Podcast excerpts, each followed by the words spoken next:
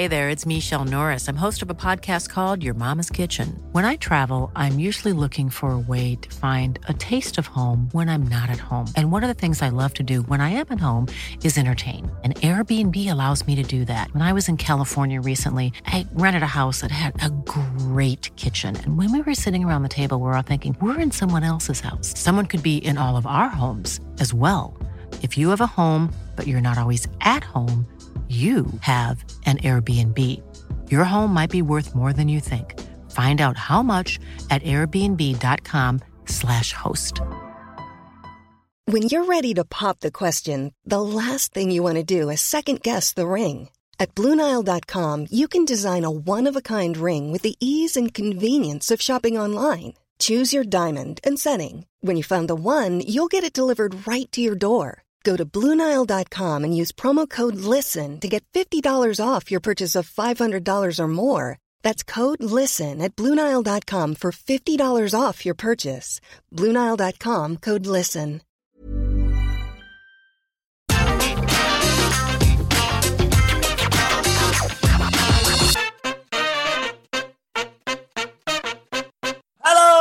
And welcome to the NXT Takeover in Your House review. I'm Adam Wilbourn from What Culture, joined by one of the Dudley boys, Michael Sidgwick from What Culture, here to review everything that happened on last night's NXT Takeover in Your House pay per view. But before we get into it, you're a fan of this sort of thing, make sure you subscribe to What Culture Wrestling on either iTunes, Spotify, wherever you get your podcasts from, for daily wrestling podcasts where we not only review Raw, SmackDown, and NXT, but also AEW Dynamite and, of course, pay per views. We have interviews, roundtable discussions, and a roundup of the week, complete with a bloody good quiz, of course, on Wrestle Culture. As I said, though, joined by Michael Sidgwick to review Takeover in Your House. What do you think of the show, Sidge? Well, well, well, well. I didn't particularly like it. Um, our esteemed colleague, uh, Michael Hamflett, is off today, enjoying some personal time. Um, so the usual balance of guy who's pretty much done with the presentation of this type of wrestling versus the person who still really wants to believe that has potential to be good is a little bit askew. However, he did tweet um, for those who don't follow him, and you should follow him at Michael Hamflett. He said the following seven hours ago. Glad to see lots of people really enjoyed NXT TakeOver. Always enjoy seeing genuine enthusiasm and good faith discussion on the TL. I thought it was absolutely boring as f- from start to finish in the CWC needs bulldozing the second they're back out on the road. I thought it was a little bit better than that. Mm. Um, I guess, you know, eh, he would probably say if he were here and present, I don't want to put words in his mouth, but there were certain things I think, very few of them I might add, were undeniably good. Some of the work, some of the athleticism, for example. But I'm echoing that opinion. I'm thinking this is the worst takeover literally ever.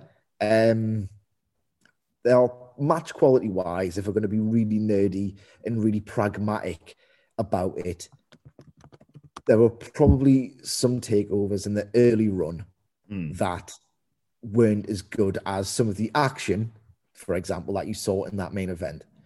And yet, feelings wise, which is what's meant to be important, the atmosphere is always far more incredible. I understand circumstances are different, um, but the feeling, the atmosphere, everything overall, this takeover. So realistically, I think this is the worst takeover of all time. There are there were sorry very few moments where I felt oh, I'm watching a takeover here, and this is really awesome. Like it just felt like not a takeover. It Mm. just really didn't. What do you think? Because you're the high guy, Wilbourn, and I'm interested in someone who's not very numb to this. Yeah, first of all, I think the crowd were absolutely dreadful for this show. And I think you can't just turn around and say, oh, it's because it was kind of crap, because it wasn't crap. Like, they were just dead. For, for how much they were banging on about all the people they packed into the CWC, it was uh, akin to what they normally have, in my opinion. It was surreal, that, first and foremost. And I, the thing is, I thought this show was fine which is really damning it with faint praise in terms of the fact of, you know, this wasn't a bad show in my opinion. It was a show that I will probably not go back and watch any of the matches of, which is the worst thing you can say about a takeover, really. Like, yeah, I, I don't think it was anything to write home about. I cannot wait, as as Hamflett alluded to, and you uh, will no doubt talk about more for them to just get back to classic takeovers. But that's also not really the fault of of you know anything. It's restrictions, etc., etc. Uh, there were still bits that I enjoyed during this show, and there was nothing that I was sat there akin to watching a main roster WWE pay per view where I'm like, oh my god, this needs to end right now. Um, there was some intrigue, uh, and uh, you know, I was annoyed at some results, but that's probably going to feed more into the storyline. So that's probably the right decision. If you can probably work out what I'm alluding to with that one. Uh, the main event, I you sort of knew where it was going quite early on, but I I did have quite a bit of fun with it. Despite, if, but I did have to put it one side, and no doubt we'll talk about this.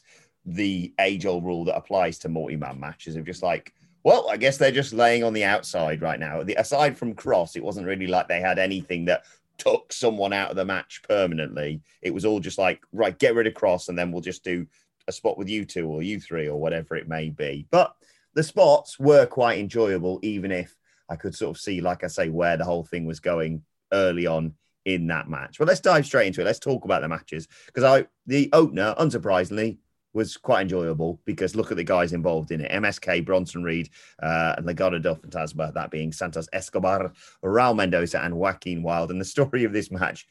Everyone's afraid of Bronson Reed, which, yeah, look at him. That makes sense, and it was it was quite fun. It was really enjoyable the way it was sold. Of you know, Escobar wanting to face anyone except Reed, despite the fact he wants to take his title off him, and him tagging in. I think, you know, Raul Mendoza uh, and Joaquin Wilde have really surprised us over the last few months in terms of they're no longer just sort of, well, not that they were really, but we assumed they were just going to be sort of the the crap heavies of this stable, and they were they've been so much more than that. But their their facials here are just like, you know, their boss is going right, get in there and beat him up, and they're like, him. I don't want to face him. I want to face the tag team champions. That's the wall I'm here for. But yeah, the uh, the story of that uh, early on in the match was was, I mean, they tried everything and they could barely knock him off his feet if they were lucky.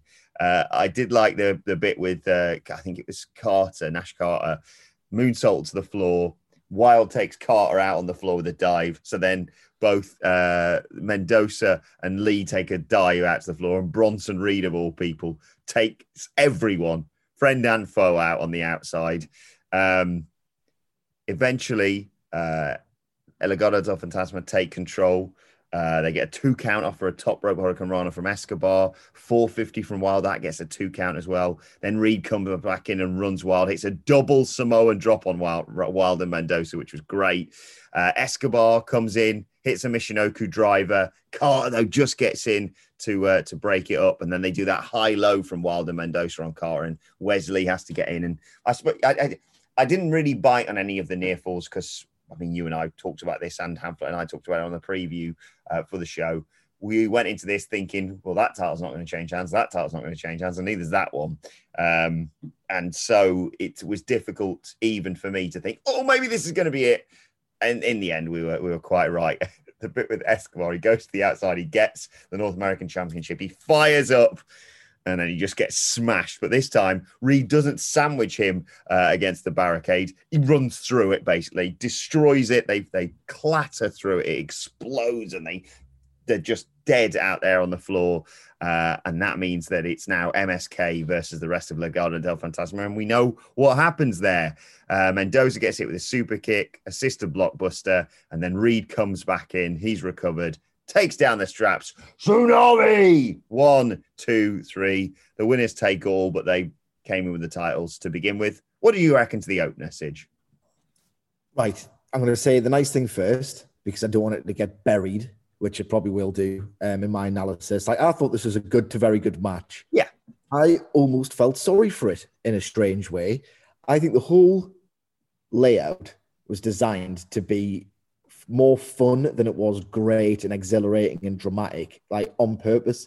Mm. I legitimately thought watching this, oh, it's a shame that the crowd are reacting in a really subdued manner because this match was built purely like for the hollow.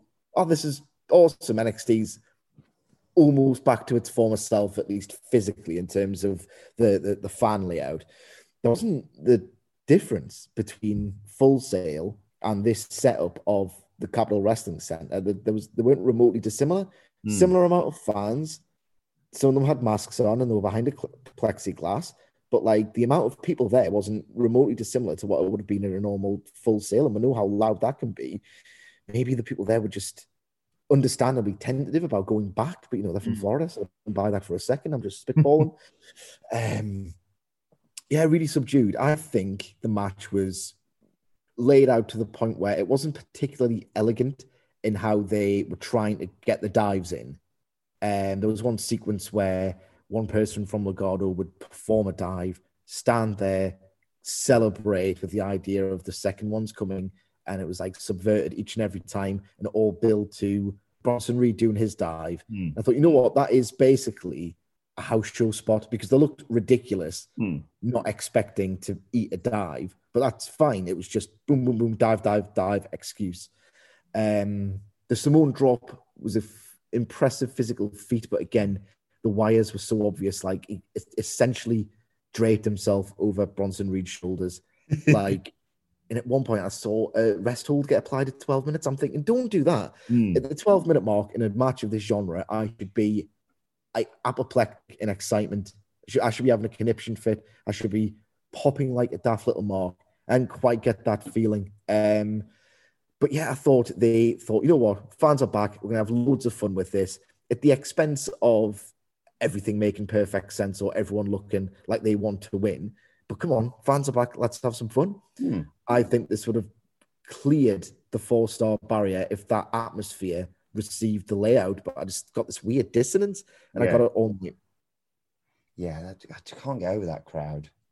Considering, you know, very different scenarios, but the way things are like Mania and Double or Nothing were received, it's like, take over, guys. Come on. And like this is a this was the perfect opener for that, but for whatever reason, just didn't come across in terms of in terms of crowd reaction. Uh, we cut backstage uh, for a storyline that we'll we'll get to at the conclusion of this podcast. Uh, cool Kyle O'Reilly's there, and he's saying it's a good day for a fight, and then he gets heckled by Johnny Gargano and the rest of the way. A brawl breaks out. There's quite a few of these on the show because bloody hell, William Regal just can't get this show under control. But we'll talk about that at the end because this is what it's all leading to. Put Todd Pettengill on TV forever. He did a segment backstage trying to load a VHS tape to show us the build for Li versus Mercedes Martinez, uh, and gets told no, just just tell the truck to play the clip. Like you don't have to rewind a tape and put it on long play or anything like that. I just I, I love him, and I sense you know Hamflett really enjoyed that. And there's there's been noises made by him regarding more appearances in NXT, and I certainly would not be uh, against it. What do you reckon to, to Todd Pettengill, Sidge? Um, I've got a lot of nostalgic affection for Todd Pettengill, an unabashed dork. Mm. And honestly, given what this company has become in the years and years and years and years and years and years since he was a full time regular, like it's just an injection of wholesome energy.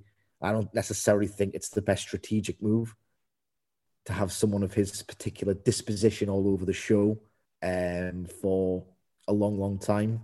But I don't know how much difference he would make if he was like a full time backstage interviewer or whatever.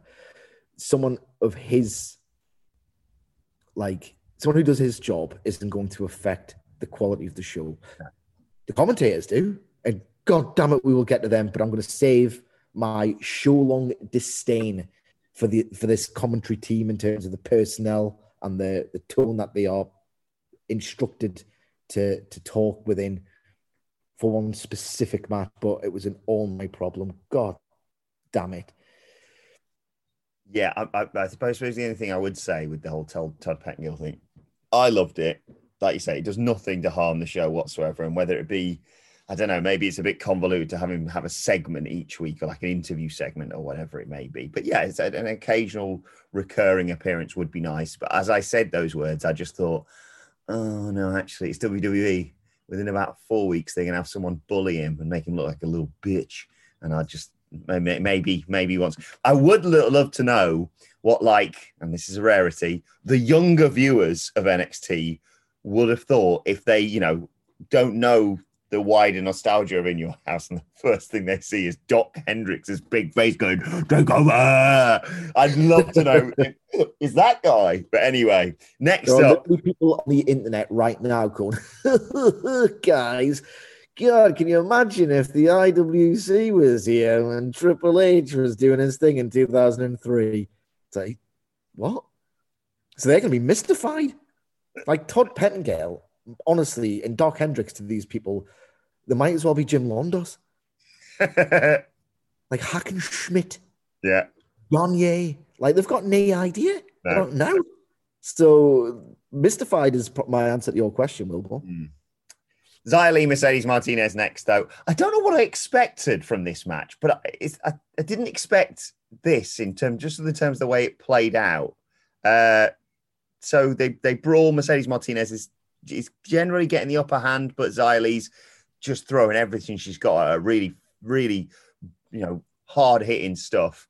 Uh, she pushes Martinez into the ring post shoulder first, but then she injures herself trying to attack. I think she kicked uh, the, the ring post and injured one of her legs. So that allows Martinez to come back into it. Butterfly suplex, but Lee comes back with an exploder. Martinez dodges a corner attack. She gets a cliffhanger. She gets a two count. Uh, Xia Li at this point is getting battered because it's Mercedes Martinez and she's mint. She's so good. Uh, so Boa, who's there, uh, has come out with with Xia Li. Uh, Boa pulls her out of the ring to try and save her and, and get, allow her to sort of gather herself again. Martinez just comes out and goes, "Get out of the way." Uh, Xia Li goes for her, but she hits a back body drop on the floor. And then, in the midst of all this, the distraction, the interference, the shenanigans, whatever you want to call it, Martinez gets back in the ring. All of a sudden, out of nowhere, cyclone kick from Xia Li. She gets the victory, surprise victory in like seven minutes or something like that. Boa throws Lee a chair after the match, but Martinez kicks out her legs, gr- grabs it off her, and batters both of them with it. I really like the way that Boa's getting between the ropes, and she just went nope like that and starts nailing Xia Li. And then Mei Ying, the uh, dragon thousand year old thing, she appears back on that throne on the ramp. Martinez stares at her. She offers her out for a fight. She comes down towards her. She gets grabbed by the throat, fights back, but then uh, Mei Ying grabs her by the throat and hoys her off the uh, off the walkway into the barricade, and that is that. Sidge. Yeah, I, I've got of all the matches on the show, I struggle to form any kind of firm opinion on this. Hmm. There's something about the length, the way it was arranged with the shenanigans, and the it just felt like a TV match. Yeah, because in terms of like they presented it as like this is Xia Li's big revenge for the the Mae Young, and you meant to it's meant to be. We talked about this on the preview. It's meant to be like not necessarily what she's learned in the interim, but the spooky powers she's developed by this torture she got put through by uh, Tian Sha.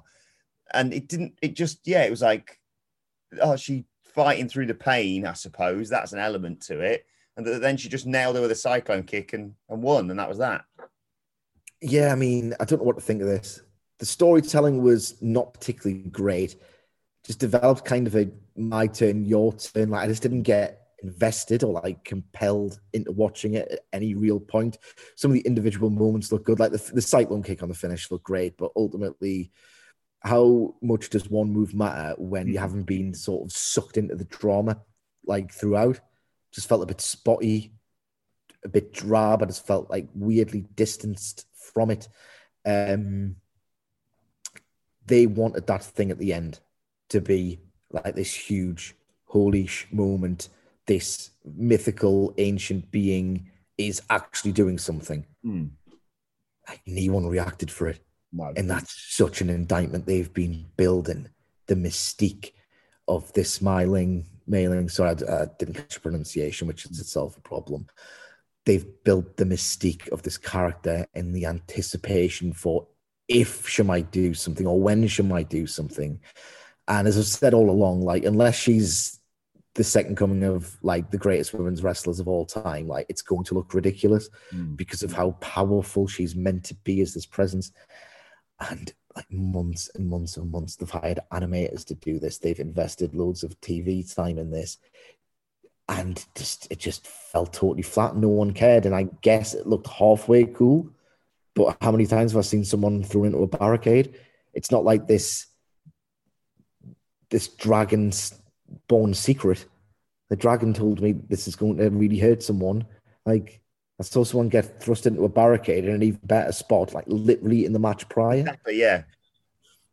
Or we were talking about like, do people like this? Is it good? Is it just a long term storyline? And we, we forgot with it being WWE, the base level requirement for what that should, it just didn't work. And you'd think, Jesus Christ, they've put enough into this. Um, all of this fell totally flat for me. And I just can't help but feel like they've wasted their time a lot. Yeah, you're right about the barricade thing. Did the whole. It was just sort of like, oh, you know, I wasn't. I'm not certainly not crying out, going, "Oh, do some spooky stuff with smoke or venom or you know whatever it may be." But like I say, just throwing off the ramp. At least throw her like through the ramp.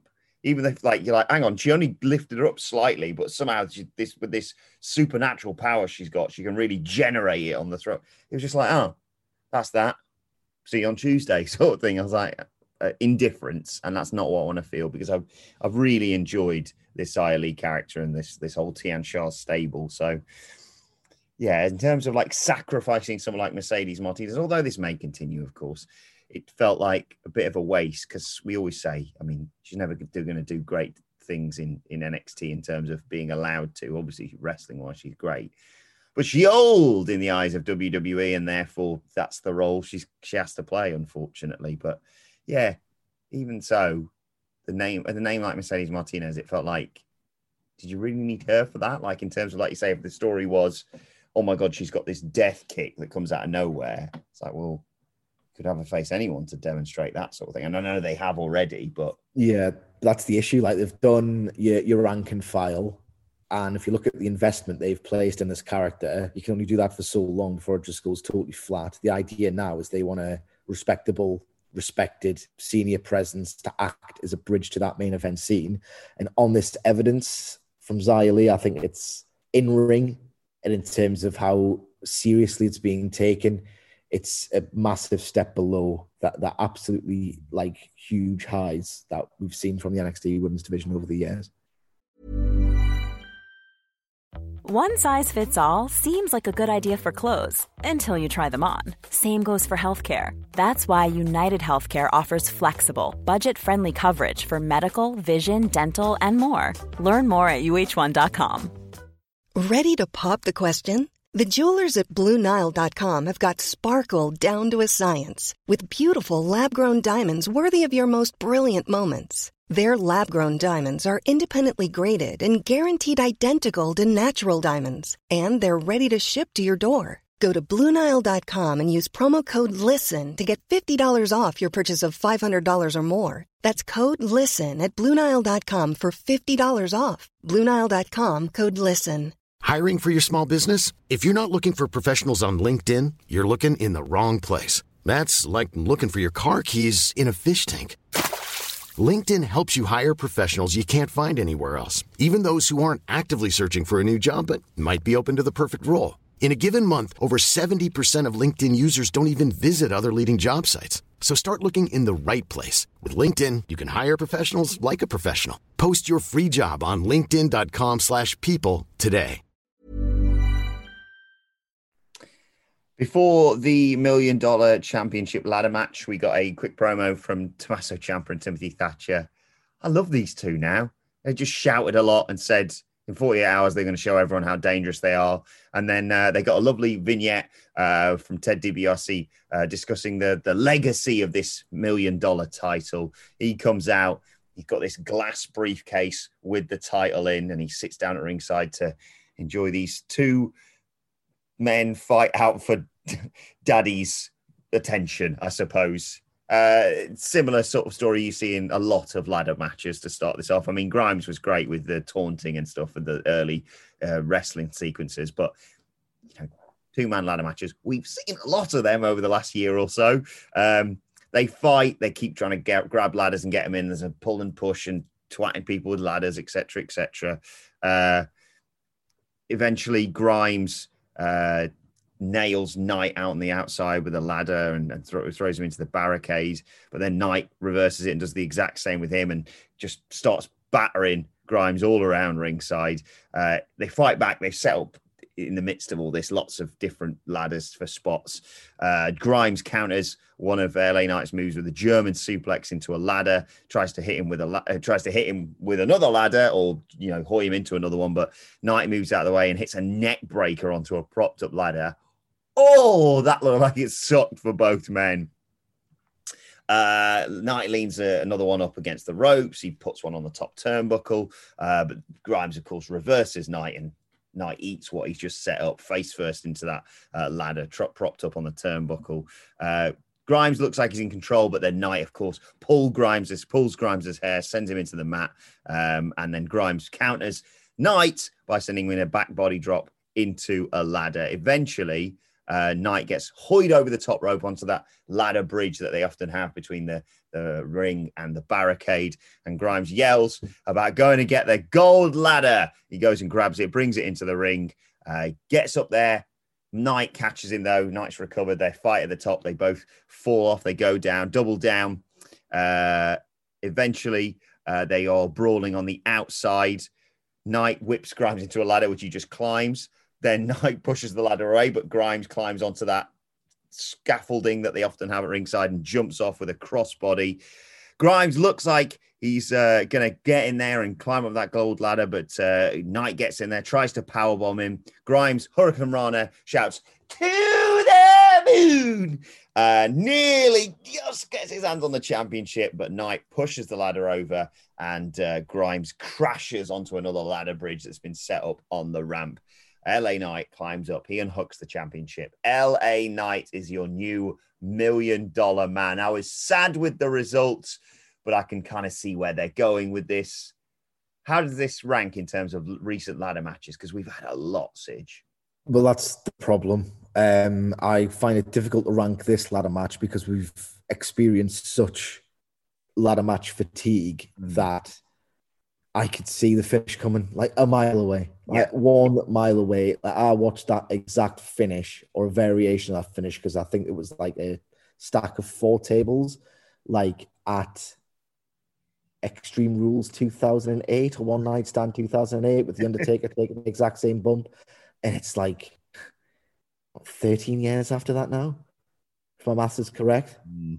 You knew that was coming. You saw the back body drop coming because the, the, the form of these matches is being cannibalized to such death that you feel like resentful for getting bored because they worked their asses off that endured like loads of like just awful looking punishment mm. of the, the back body drop weirdly looked tame. I don't know what happened there if the ladder hadn't been gimmicked properly, but it did not explode in half. Hmm. It just kind of just splintered a little bit. It still would have sucked to take, and some of the other stuff in this match looked like it absolutely sucked to take. I really enjoyed early doors. Like there's a childish element, a playfully childish element to this dynamic and the storyline going into it that I quite enjoyed how it was sort of folded into the match when it was sort of like playing tug of war over the ladder. Mm-hmm. It's like it was almost verging on what I ultimately wanted from this, which was a comedy ladder match or a comedy match of some kind before it fell into the tropes. Um, like the bump at the finish. I hate burying it for being unoriginal because it looked awesome and it looked like well committed, but sword coming from a mile away.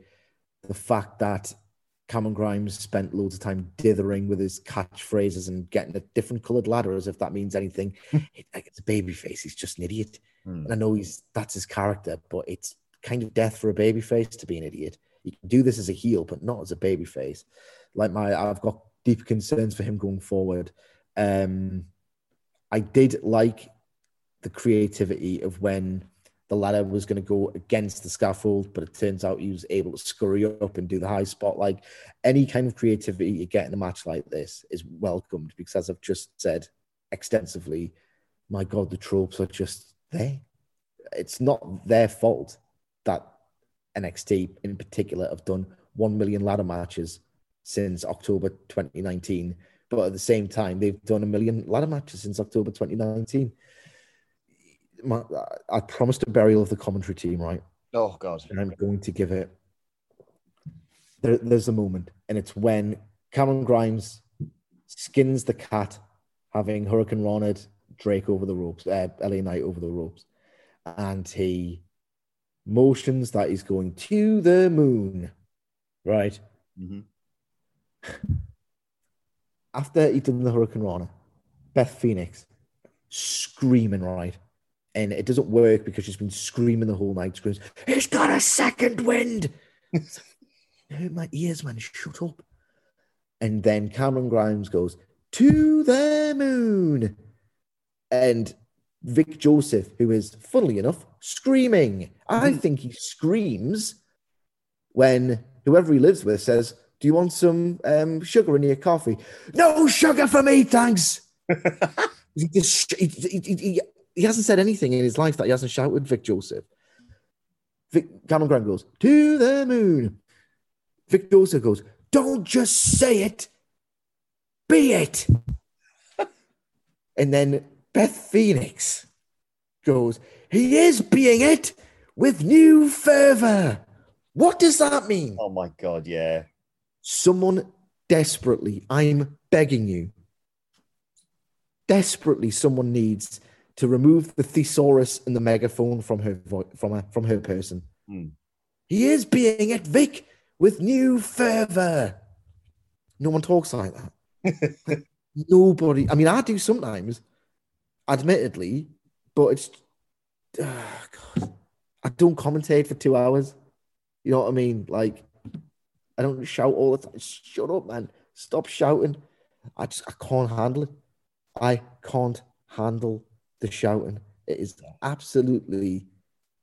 It's like if I, with my vocabulary, and some of my turns of phrases, I can understand why some people think I'm a dick. I hold my hands up, but I'm not shouting them. You know what I mean? Like, mm. shut up, man. Take the megaphone and the thesaurus away from Beth Phoenix.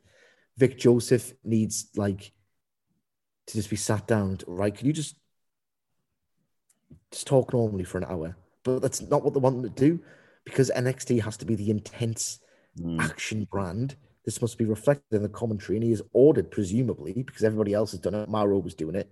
I just here's your here's your job description. You ought to scream everything for two or sometimes two and a half hours.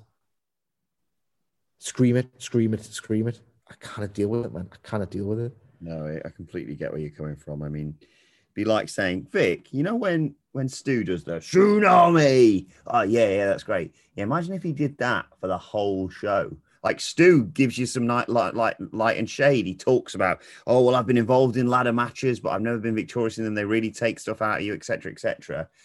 And like you say, it's just, oh my god, he's got a ladder. Yeah, that's kind of the point of a ladder match, and it's two minutes in, so don't we get any hopes up in terms of it being over anytime soon. Yeah, How has he not lost his voice?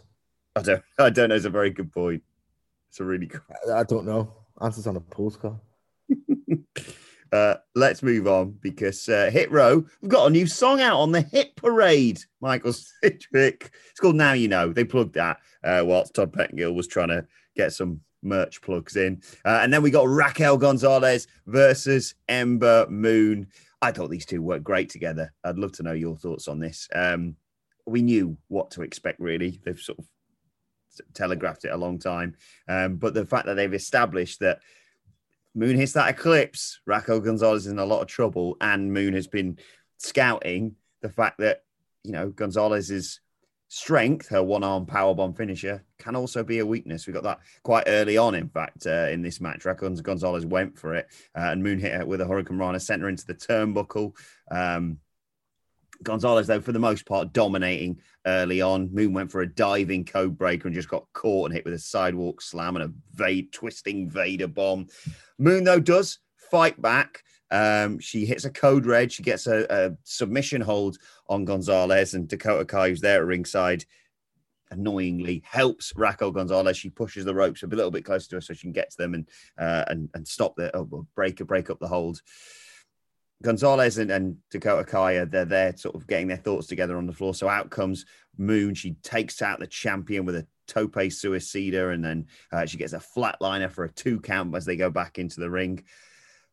That distraction at ringside, there will eventually cost Ember Moon. She's uh, climbing the ropes. Kai is there, and that allows Gonzalez to grab a superplex. Uh, and it looks like Gonzalez is taking control, gets her up for that one arm power bomb. This time, Moon reverses into a cradle for a two count. She uh, fights back. She gets a jawbreaker. She hits a diving code breaker and an eclipse. This is it. One, two. Dakota Kai grabs Raquel Gonzalez's foot, puts it on the bottom rope, and makes sure the referee is fully aware of that. So finally, a Shotzi Blackheart returns to chase off Dakota Kai. She brawls with her. She sends her into the staging. She they fight off backstage, and then Gonzalez is on the apron. Moon uh, climbs the ropes, tornado DDT on the ramp, puts her back in the ring, kick out, goes for another eclipse, but Gonzalez catches her, snake eyes in the corner, and then finally hits that one arm power bomb for the victory. Raquel Gonzalez retains the NXT Women's Championship. But what did you think of what they put together here? It was nicely put together. Mm. That's I'm thank you, thank you for that segue because it was nicely put together and arranged as a match without like blowing me away or mm. reaching the absolute pinnacle of all-time great women's title matches a takeover. But um, nicely put together is the word I would describe it. I really like how they worked around the choke bomb. Hmm. Um, because as you said, it's like like a strength and a weakness because it's convoluted in the setup and how long it takes to set up Hmm. is worth it because it's an absolute death blow that no one can kick out of. But so that explains the psychology of the move. The reason why you take so long to set it up is because it's just an absolute game changer, a game ender. But at the same time, that setup is like a, a platform to reverse it and to do transitions in the drama. Like, this is possibly the nicest thing I can say about this match is that it's very much the same. The way they built it is like the one winged angel and the Rainmaker. Hmm. What I love specifically about those two finishes isn't just that they look awesome, isn't just that they've been beautifully established. Obviously, the one winged angel more so than the um, Rainmaker, but the mere setup of the move because it's labored, but with a purpose, is that you can reverse out of it. You can do neat little character moments Hmm. um, in the reversal process. Like, my God, I was at the Madison Square Garden ROH Supercard um, with New Japan. And what I love about a move like this, and I'm going to use the Rainmaker as an example just because it's one of my favorite spots ever, is that you can get your character over while escaping or reversing it. You can do this in character. Like, this is why they're next level. Jay White was about to eat the Rainmaker, but it was far too early. So he just sat down on his ass. And it's like, that is awesome. That's an absolutely awesome spot. Like, people have reversed Poison Ronald, like the one winged angel. Like, people have just elbowed him in the head, like Jon Moxley. Like, you can reverse these moves in character. So I really thought it was a neat idea to build the match around Ember Moon getting out of it. But it wasn't as good as any Ricardo Omega match, put it that way. Hmm. Well done. Good match.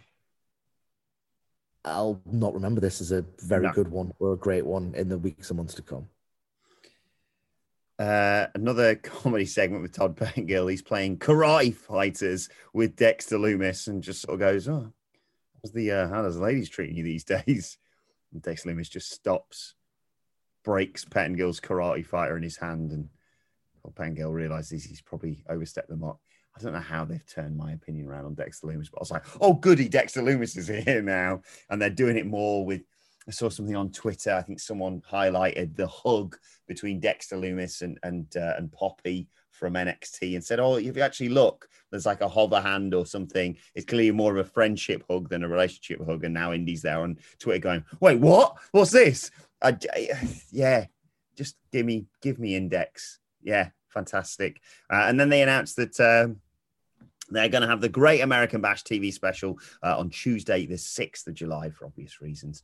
Um, that's to look forward to on TV in a few weeks' time. And then we got the main event, NXT Championship. In amongst all this, by the way, they kept cutting backstage and people were just fighting. The story that we'll get to at the conclusion, as I said. Fatal five way, though, Karrion Kross defending the NXT Championship against Cool Kyle O'Reilly, Johnny Gargano, Pete Dunne, sorry, Pete Dunne, and Adam Cole. And yeah, it was a ridiculous spot fest, this. But yeah, it was, it, unquestionably this was more fun than I probably would have had had it been even even Karrion Kross Johnny Gargano. I think maybe I would have had less fun because it was just like I said, you're ex- in my head. I'm kind of excusing the whole. Well, hang on, what's Kyle O'Reilly suffering with that he's out for five minutes whilst all these others do spots? But look, it was four men going right. We have to get rid of this monster, and then maybe we can sort it out between the rest of us. Uh, it starts off with basically each of them trying to take out Karrion Kross. Uh, Cole and O'Reilly brawl to the floor. So it's uh, Kross and Pete Dunne. He uh, kicks him, goes for a guillotine, but Kross just hits him with a Northern Light suplex. O'Reilly comes in, fights with him, counters a heel, uh, into a heel hook.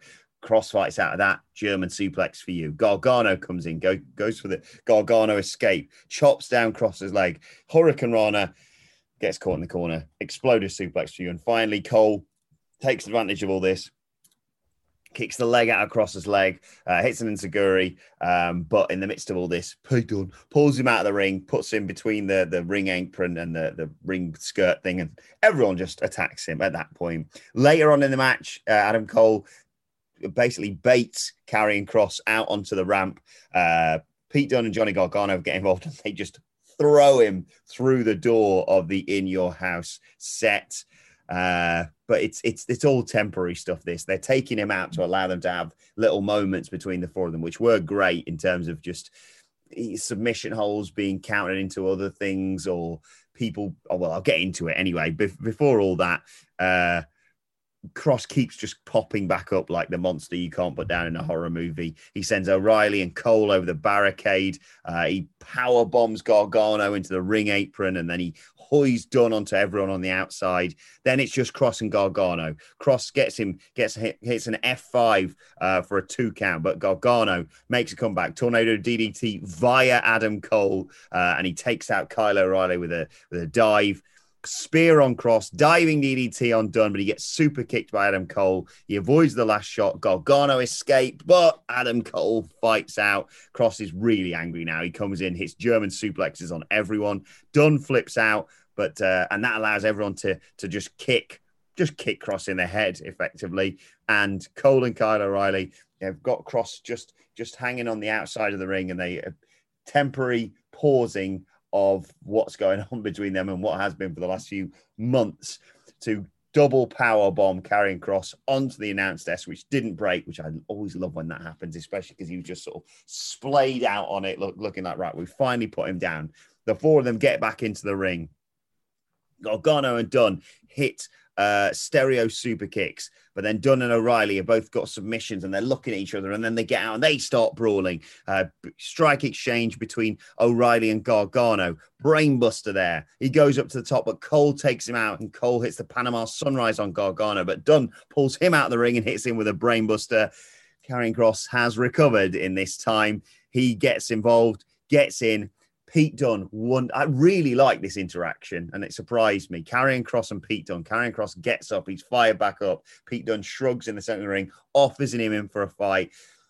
They go back and forth again here. Cross hits a German.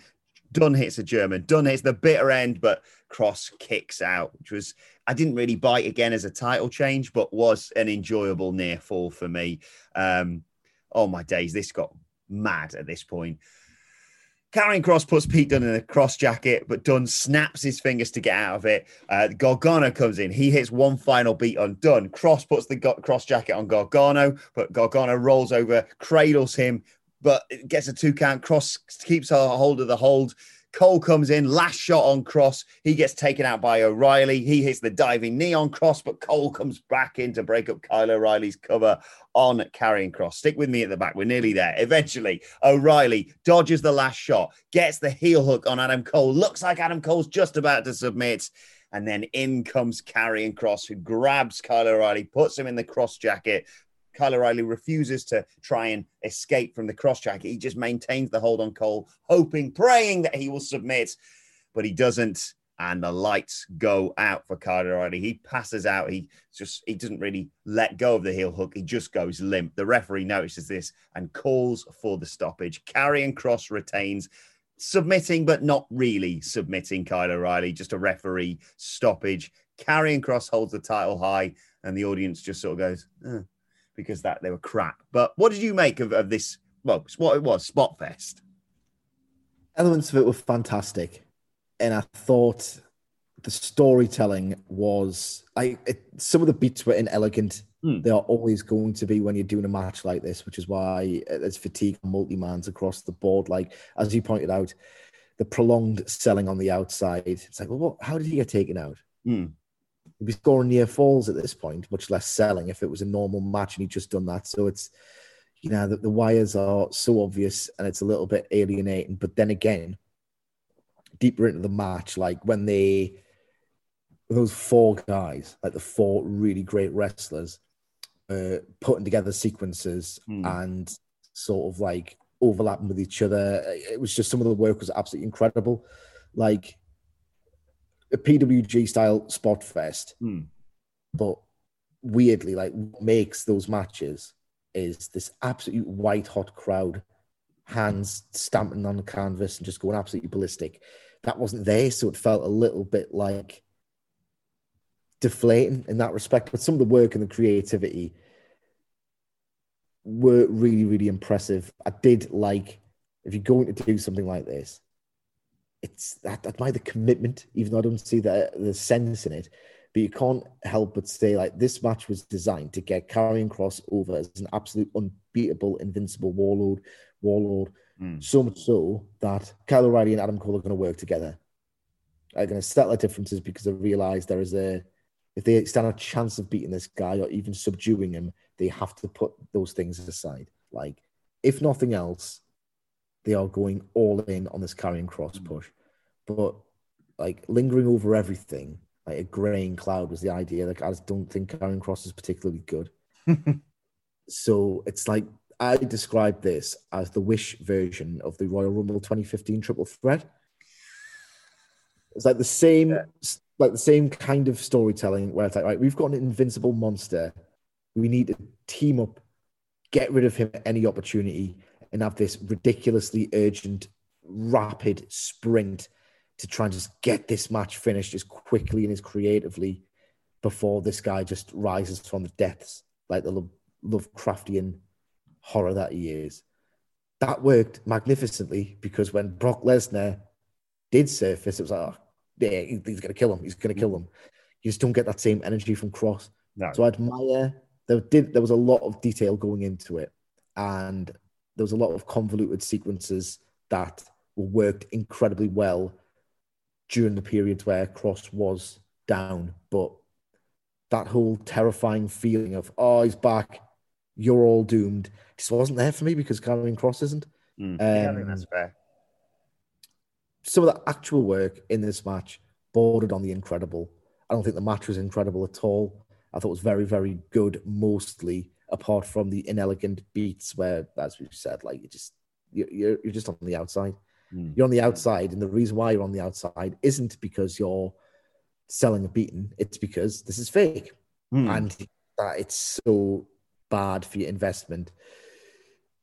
Look, it was a very, very, very committed approach to what continues to be a bad idea, and that was putting Karrion Kross over like no one else has been put over on NXT before. Just love the duality of Triple H here, where like he's conflicted. You can see the two sides to him. One, oh, he's a big, massive metalhead. He's everything I kind of wanted to be when I was a baby face. So Mm. let's push him right to the moon. But the other side of him is I'm kind of trapped now. I've got to give these guys work rate and great actions. That's what I've promised them. So it was them two things, sort of like the positive ends of a magnet or whatever, the ones that repel are like, repelling away from each other slightly. Um, it was just, you know, when you have to go to these lengths, when you have to put four super workers and make them put on a super working performance just to give your new guy something approaching a great match expected of NXT. Like this match couldn't have crystallized to me anymore the idea of Karrion Kross doesn't work on this brand. No.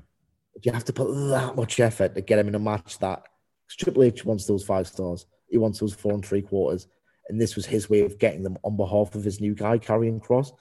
And if you're having to go to these lengths to do it, just ain't work, is it? Lord knows where you go from this on NXT. And I'm worried that we're going to get exactly what Michael Hamflett predicted in terms of uh, even arguably Kyle O'Reilly saying, Well, I didn't lose the match. Like everyone else can say, Well, I didn't get submitted or pinned. And Kyle O'Reilly can say, Well, I didn't submit either. I just sort of passed out and I was kind of busy, if I'm honest. But regardless, we'll see how it goes. Um, match of the night for you? Oh, the opener, because it was probably the most fun there was better work in that main event. You know what? The main event was probably the match of the night, if I'm being yeah, perfectly I, I, I, was umming and ahhing. And then as I was making my notes for this, I realized how long I've probably missed out a load of people's favorite spots from that main event because I was like, and then this happened and this happened. I was like, I'm going to be talking for like 10 minutes here. So I was, apologies if I rambled on, but I did try and cut it down as much as possible. That was an incredible job, I thought, Wilbourn. I was yeah, exhaling and everything it was uh, it was even longer five minutes before we came on this podcast. But anyway, that wasn't even the end of the show. It was a surreal end to the show because there's Karrion Kross. He's holding the title up. You're expecting the little signatures pop him in the uh, corner of the screen. Uh, but we cut backstage where William Regal, a sweaty William Regal, is just bloody thankful his night's over, presumably. Uh, and uh, the interviewer says, "Well, what do you reckon to, to take over in your house, Mr. Regal?" And he said, well, I've been GM of this brand for, for seven years. I've never seen so much bedlam. I think it's time for a change. Michael Sidgwick, could we see William Regal, of all people, leave NXT? I mean, I guess. Here's the thing they've applied some thought to all of this. One cynical, one with an idea of, right, okay, well, we need to kind of make a change, maybe. And they've realized that William Regal, and I don't get why he's such a big baby face. I get it. He's a WWE legend in his own way, despite not having that great in ring run. Enormously respected, like top patter when he wants to be. I can understand how William Regal is received as this really beloved avuncular presence. But I don't think that role is just who cares. I don't want to see people like getting separated by daddy. Hmm. I don't want to see daddy lay down the long hard dick of the law. You know what I mean? Like, I don't want to see that kind of dynamic with grown men and women in a wrestling show. I don't see it ever again. So I think people are mourning the idea that William Regal, this is like 200 people on Reddit, like I don't think anyone really cares, mourning the idea that this guy who they like and they are right to like is going away. So the five man wasn't just an excuse to wield a PWG four and a quarter star multi man match next to Karrion Kross to make Karrion Kross look good. The idea of the chaos and the, the individual confrontations backstage. It's all not just doing that on behalf of Kross, but they're accelerating Regal's exit from here. And I've been funny. There's been more bedlam in a more like dangerous bedlam in an NXT car park for those seven years than there has been over the past however many weeks. Yeah. Like these are the same tropes with which they build storylines every single week on NXT. It's chaos. It's bedlam. It's Slipknot. It's Poppy. It's Mauro. It's Joseph. Ah, like bedlam is the brand, and he's now got a problem with it. Like confrontations, car park abductions, the performance center getting like collapsed within itself by Gargano and Ciampa. This is just the the norm, isn't it?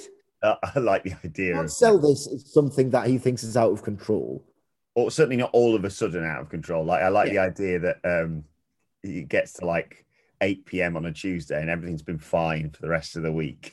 And then like Festus, when the bell used to ring, clicks round to eight o'clock, bong, ah, flips the table. Everyone yeah. starts punching each other. It's just carnage. Um, yeah, and like you say, like, oh, this is the straw that broke the camel's back. A few pull apart fights between men who were going to be fighting each other anyway in half an hour's time. Meanwhile, people getting abducted and like nearly dying in the car park as a result of attacks. No, that's fine. That's fine. But I, am I'm, I'm fascinated by this because it's an interesting turn of events. Obviously, we're not going to presumably lose William Regal his backstage influence because, like you say, he's, he's a legend uh, within WWE. Uh, but the the early reports were like maybe it's going to be Samoa Joe, and I was thinking, sorry, like, I get it. I, I don't get me wrong. I want to see Samoa Joe back on my TV as soon as possible, wherever that may be. But A, releasing Samoa Joe, and B, then going, actually, let's get him back in a suit. And that's what people really want from him. You know, we don't know his situation in terms of injuries, etc., etc. And I do think he probably, well, I don't, uh, without question, think uh, would question uh, if he had something to offer this brand. Obviously, he does, especially considering history on there. But it's uh, it's quite the change from William Regal to a Samoa Joe potentially. This is probably a talking point for the TV show preview, which Mm. we'll obviously do tomorrow, and you can listen to them wherever you get your podcast from. But my sense is that it's going to go one of two ways. I think Regal's just going to be gone because they realize that there's an opportunity to do something that he can't do anymore. They could either decide, well, Re- William Regal's beloved and all the rest of it, but like, it's not exactly a draw.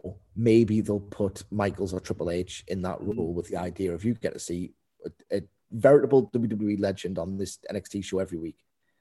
So that's one direction they can take. Or Samoa Joe kind of makes sense because maybe he can wrestle again at some point, whereas hmm. Regal can't. So I reckon they could either put a bigger star who's already there every week in the role of GM, or they can put someone who you think is retired, but it turns out they're not, and they can build to a big GM versus whichever one of the kids is making the most racket match.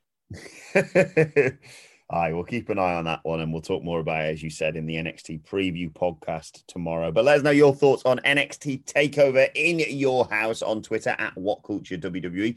Actually, you can follow both of us. You can follow Michael Sidgwick at Um, Sidgwick, Follow me at Adam Wilbourn. Follow us all at WhatCulture WWE. And make sure you subscribe to WhatCulture Wrestling, wherever you get your podcasts from, for daily wrestling podcasts. Loads of stuff still coming your way later on today. We're obviously going to have Simon Miller's ups and downs for TakeOver later on. And myself and Sidge are going to be reviewing AEW Dynamite, as well as me and Andy Murray looking ahead to Monday Night Raw tonight. WhatCulture Wrestling, wherever you get your podcasts from for that one. But this has been the NXT Takeover in your house review. My thanks to Michael Sidgwick. Thank you for joining us, and we will see you soon.